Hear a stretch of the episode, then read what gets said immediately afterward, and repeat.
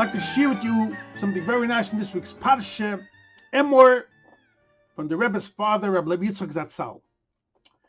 This week's Parsha speaks, the latter part, all about the Korbanos, all the Yom Tovim. Hashem explains each Yom Tov.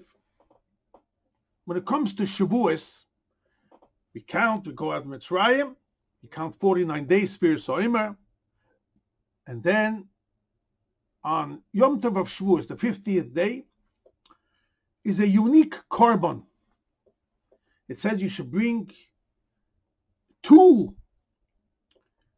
shlomim, a peace offering, two, and also two chalas.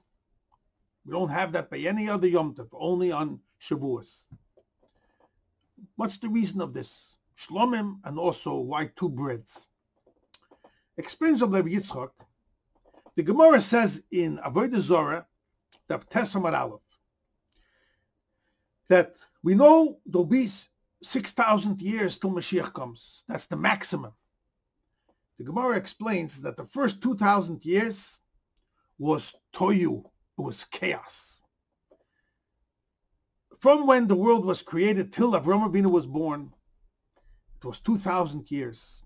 From when Avram Avinu was born, the Jewish nation started, which led up to the giving of the Torah. The Torah is what's called Olam Atikun. That will correct and fix all the chaos and all the toyu, the brokenness of the world that happened in the first 2,000 years. It will correct and elevate the world. And that's the reason of two shlomim and two breads. The two symbolizes that the Torah is going to come and bring and elevate and fix the world from the destruction and this chaos that happened in the first 2,000 years. With this, Rabbi Yitzchak explains something very an interesting remes. We spoke many times in the end of Pashas Vayishlach, in Perek Lamed Vov, at the end, from Pasuk Lamed Aleph and on, it describes seven kings of Edom which were the descendants of Esau, which is they're the kings of Olam Atoyu. And that's why it says doesn't say anyone they had wives. It says they died. So these are the seven kings symbolizing Olam Atoyu. The first one, who he's like the head, started it. His name was Bela ben Baor from the city of Din Hova everything has an in, interesting remes.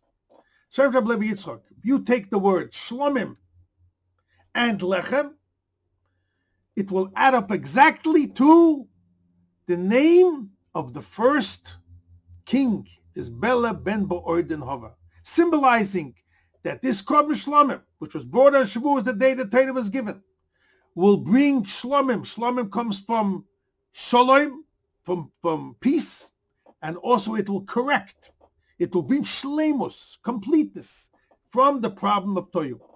And look at this remes. Shlomim adds up to 240. Sorry, 220. Shlomim adds up to 420, I'm sorry. 420.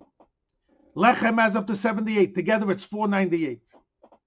Now let's take the names. Bela is 102. Ben, 52. Boor, 278.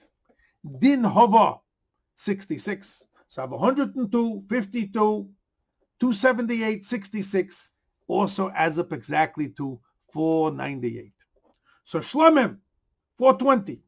Lechem, 78. Together, 498 is exactly the same gematria as the first king. Everything is exact in the Torah. Every letter, you see how it fits so much because this is Zelo Umazeh. Who will come? And fix the problem from these kings. The first one is this Bela ben Baor from the Nova, from the Olam Atoyu, from this chaos world. The Torah will come to fix it. And that's the remez that on Shavuos we bring Shlomim and Lechem, same numerical value as this king, and we bring two to symbolize that this will correct and elevate the world from the destruction and the chaos and the concealment of Hashem that happened in the first 2,000 years and from Avram Avinu and the Torah we will, that's our job to elevate the world, and that will ultimately bring the world to its complete shleimus, loshen shlomim, with the coming of Mashiach, which will be the true Olam HaTikon.